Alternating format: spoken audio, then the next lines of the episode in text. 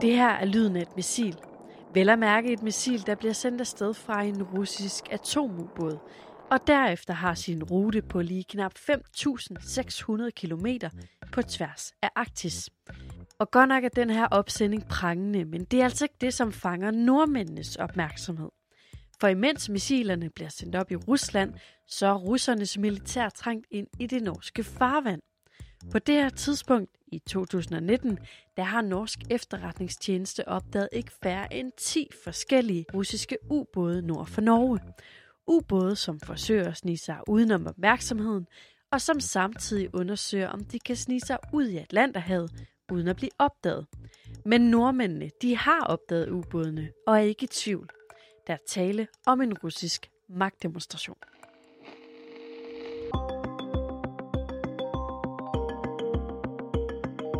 Kampen om Arktis den er i gang. På den ene side der står russerne som med ubåde, isbrydere og militære baser i den grad har fået etableret sig, udstyret til at kunne få en dominerende rolle i det iskolde nord. På den anden side der står NATO og ikke mindst amerikanerne, som langsomt, men sikkert læner sig op af de nordiske lande i et samarbejde om Arktis. Og i midten af det hele, også rent geografisk, ja, der står Norge, som forsøger at finde sikkerhed imellem de her to store magter.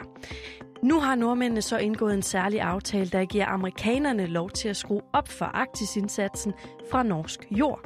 Men hvad har det egentlig af betydning for nordmændene, og hvad siger naboerne i Rusland til det her samarbejde? Det får du svar på i Udsyn i dag. Det her er Udsyn med Sofie Ørts.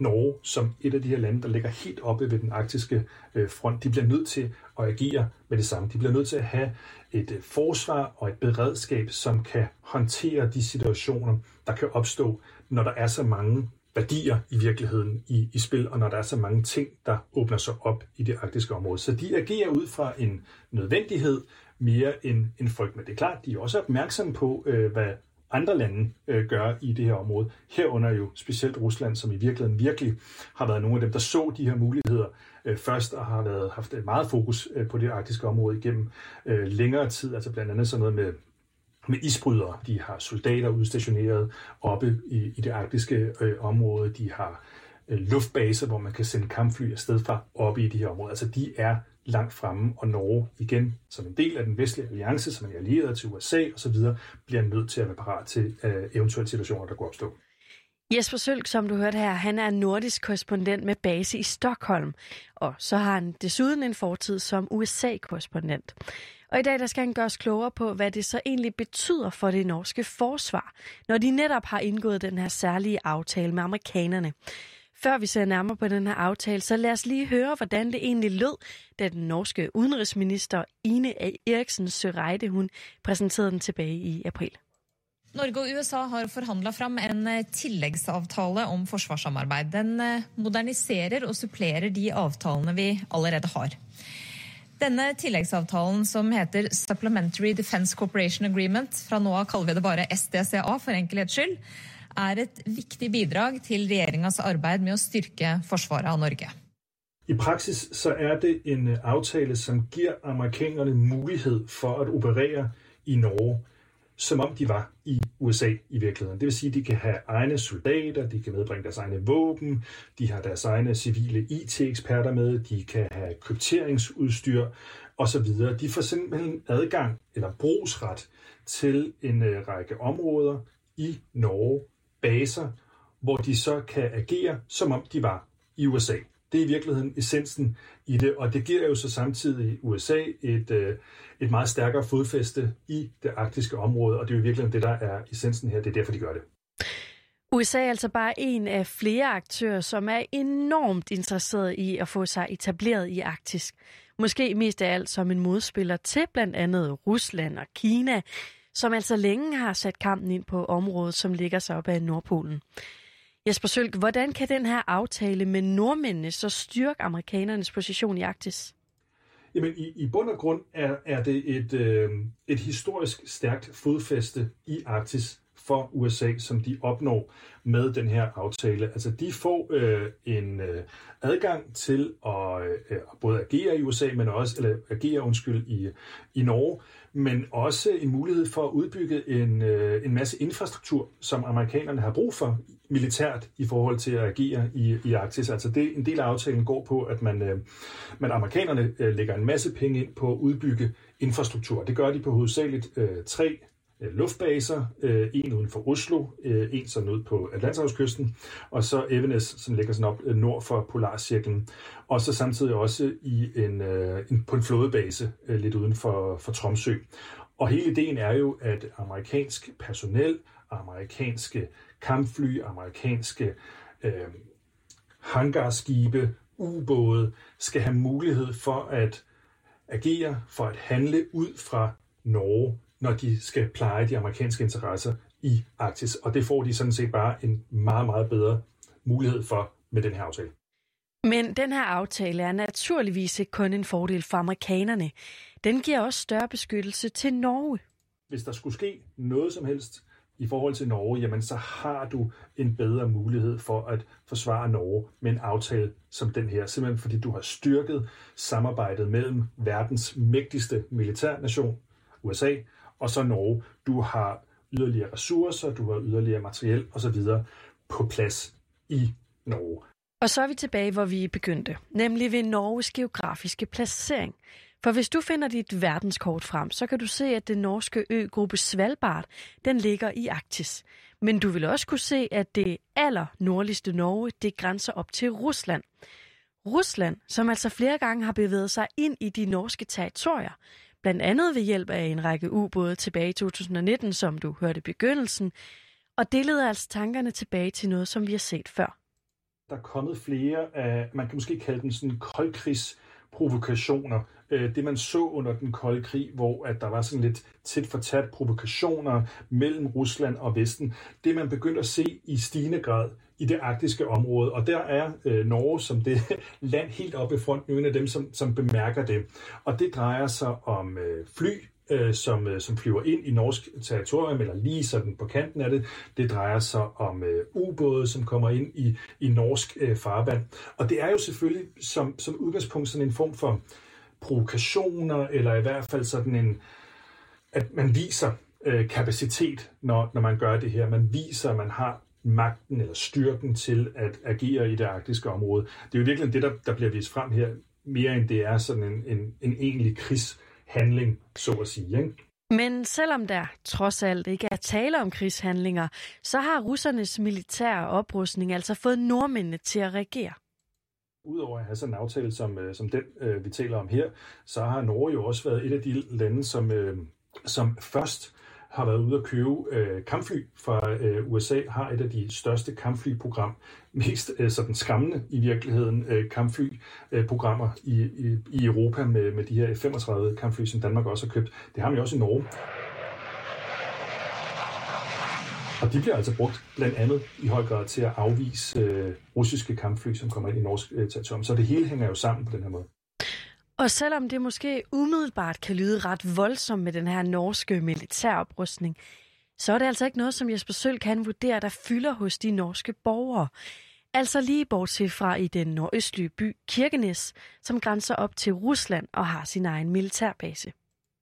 Og der har indbyggerne, ifølge rapporter i hvert fald, oplevet, at blandt andet deres øh, fjernsynsforbindelser er blevet forstyrret, at der er nogle af de øh, telekommunikations midler, man jo bruger, altså blandt andet til øh, mobiltelefoner, master osv., at de er blevet forstyrret. Og her er formodningen altså, at det kunne være russiske ubåde eller andet, som har sendt nogle forstyrrende signaler ud for at, at rode lidt med, med, med det norske øh, system deroppe, med, med de radarer, som måske skal holde øje med området. Altså der er jo sådan lidt en, den her fornemmelse er lidt tit fortat øh, nogle gange, hvor man lige forsøger at gå, gå skridtet videre for at se, hvad der sker. Øhm, så, så det er jo klart, at altså, den, i de yderste tilfælde, der er der eksempler, hvor den enkelte nordmand bliver påvirket, men i det store hele, nej, altså det er jo ikke noget, der øh, er, er noget, der, du ved, hvis man bor nede i Oslo og har lyst til at gå på café, så gør man jo bare det, altså på den måde er det ikke noget, der ændrer sig. Så for lige at opsummere, så har vi altså på den ene side russerne, som øh, indimellem leger lidt med ilden og i den grad også har skruet op for aktiviteten omkring Norge. Men det samme, det har amerikanerne altså også.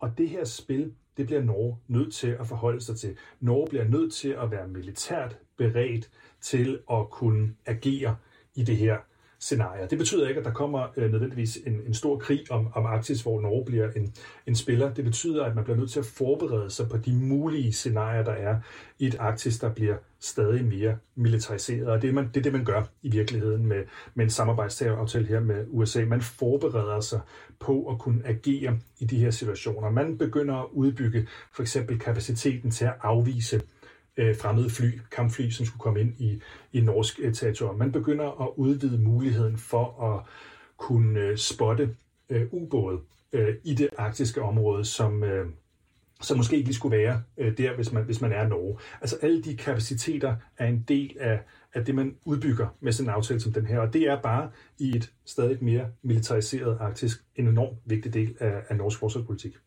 Men Jesper, øh, der taler om amerikanske soldater på norsk jord, amerikanske våben osv., det her det kunne jo godt lyde som en mere eller mindre permanent amerikansk militærbase i Norge. Hvad siger nordmændene egentlig til den tanke? Der er en diskussion i, i Norge i forlængelse af den her aftale, og det handler lidt om øh, de rettigheder, som de amerikanske soldater får, når de kan blive udstationeret i øh, Norge, og altså jo i virkeligheden i forhold til den her aftale kan operere, som om de var i USA. Og nogle af de her spørgsmål, som er blevet diskuteret ret hæftigt i Norge, det er blandt andet, hvad nu hvis nogle af de her amerikanske soldater begår forbrydelser? Øh, skal de så retsforfølges i øh, Norge? Kan de blive sat i fængsel i Norge? Eller kan de bare så at sige, løbe ind på basen og så øh, gå fri til hjem til øh, USA. Og der har været en, en diskussion omkring det, hvor at øh, forsvarsministeren i øh, Norge, øh, Frank Bakke Jensen, har været ude og, og sige, at altså, det er øh, i sin essens øh, det norske retsvæsen, der skal behandle de her retssager. Men så er der også nogle øh, diskussioner omkring omfanget af, af aftalen, og der er altså lagt nogle begrænsninger fra norsk side, som, som er vigtige at understrege. Og det er jo simpelthen fordi, at Norge også vil fastholde deres sådan, egen integritet. Det betyder blandt andet, at øh, amerikanerne ikke kan få lov til at lære atomvåben øh, på nogle af de baser, hvor de udbygger infrastrukturen. De kan ikke lære landminer. Øh, der er også en række andre våben, som ikke kan være på norsk territorium. Altså der er sat nogle grænser fra norsk side for at tilpasse det norske forhold, så at sige, eller det, det norske udgangspunkt i forhold til, hvad man, hvad man har af militært gear og grej, når det stadig handler om, om, øh, om, om, om norsk ejendom, som det jo er, de her baser, selvom amerikanerne får lov til at operere derfra. Men selvom der ifølge den norske forsvarsminister er trukket helt tydelige linjer op for amerikanerne, ja, så er det altså ikke øh, overbevisende nok for russerne.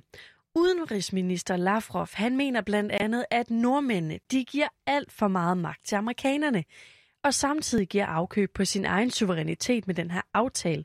Det sagde hans talskvinde tilbage i april. Men det her, det afviser nordmændene selvfølgelig. Jesper Sølk, hvad handler den her snak om suverænitet egentlig om? Ja, altså det, der taler om, det er, at der er, er fælles brugsret for de her baser for norske amerikanske, men i virkeligheden også andre styrker, hvis øh, nordmændene inviterer dem derop. Det kunne man så tænke sig kunne for eksempel være, være NATO-styrker. Altså det er en fælles brugsret.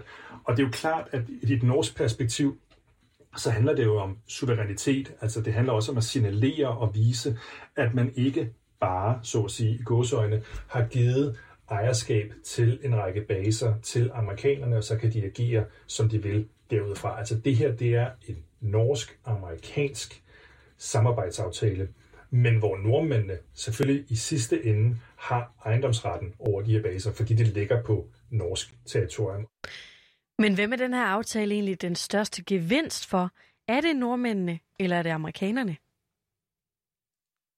Jeg tror faktisk, hvis du spurgte dem, øh, så vil de øh, komme med det her sådan lidt politiske svar, at det er en gevinst for øh, begge parter og en lige stor gevinst. Og det er nok i virkeligheden rigtigt. Altså Norge får rigtig meget ud af den her aftale. Hvis man kigger sådan på norsk sikkerhedspolitik, hvad er det for nogle prioriteter, de har? Øh, norsk forsvar ganske enkelt af deres geografiske område. Altså de får enormt meget ud af en aftale som den her. Der kommer amerikanske milliarder af dollars ind og udbygger en infrastruktur på norsk grund. Men hvis man skulle sætte det på spidsen, så er det dog nok øh, USA, der får, der får mest ud af sådan en aftale her. USA er dem, der har sådan den øh, geopolitisk allerstørste interesse i at udvide i det arktiske område. De har på nogle måder måske været lidt bagud øh, om, om dansen i forhold til det arktiske område, lidt underprioriteret det igennem en, en længere overrække, og det er i virkeligheden, hvis man skal sætte det på spidsen, først sådan rigtigt under Trump-administrationen, at man begyndte at, at sætte enormt meget fokus på, på Arktis. Men, men amerikanerne har brug for at udvide, og de har brug for adgang, ganske enkelt. Og det er jo det, som øh, Norge her... Øh, altså det giver en, en masse hjælp i forhold til den amerikanske infrastruktur omkring sådan militær øh, Arktis og deres prioriteter, og det er enormt vigtigt i øjeblikket for, for USA, og der er sådan en aftale her bare en, et, et selvfølgelig en lille brik i, i et større puslespil, men trods alt en, en enormt vigtig brik. Ja, og hvis vi kigger nærmere på det her puslespil, så indeholder det altså også brikker med billeder, der viser en amerikansk udenrigsminister i København og i Grønland. Og der kan man jo så sige, amerikanerne øh, opererer sig lidt forskelligt i forhold til de forskellige øh, øh, skandinaviske lande, men det er jo i virkeligheden samme ting, der gør, gør sig gældende, når USA viser ekstremt stor interesse for Grønland, og i virkeligheden nærmest øh, større interesse for, øh, for de grønlandske politikere end, end de danske, øh, så er det jo fordi, at Arktis er det største spørgsmål, når det gælder USA's interesser i vores del af verden. Altså det er derfor hovedsageligt, at de har en, øh, en interesse i, øh, i vores, vores lande. Ikke? Altså der er selvfølgelig en række andre ting, vi også snakker om. Men, men hovedfokus, det er altså Arktis, at man godt se på den måde, som amerikanerne også agerer i øjeblikket.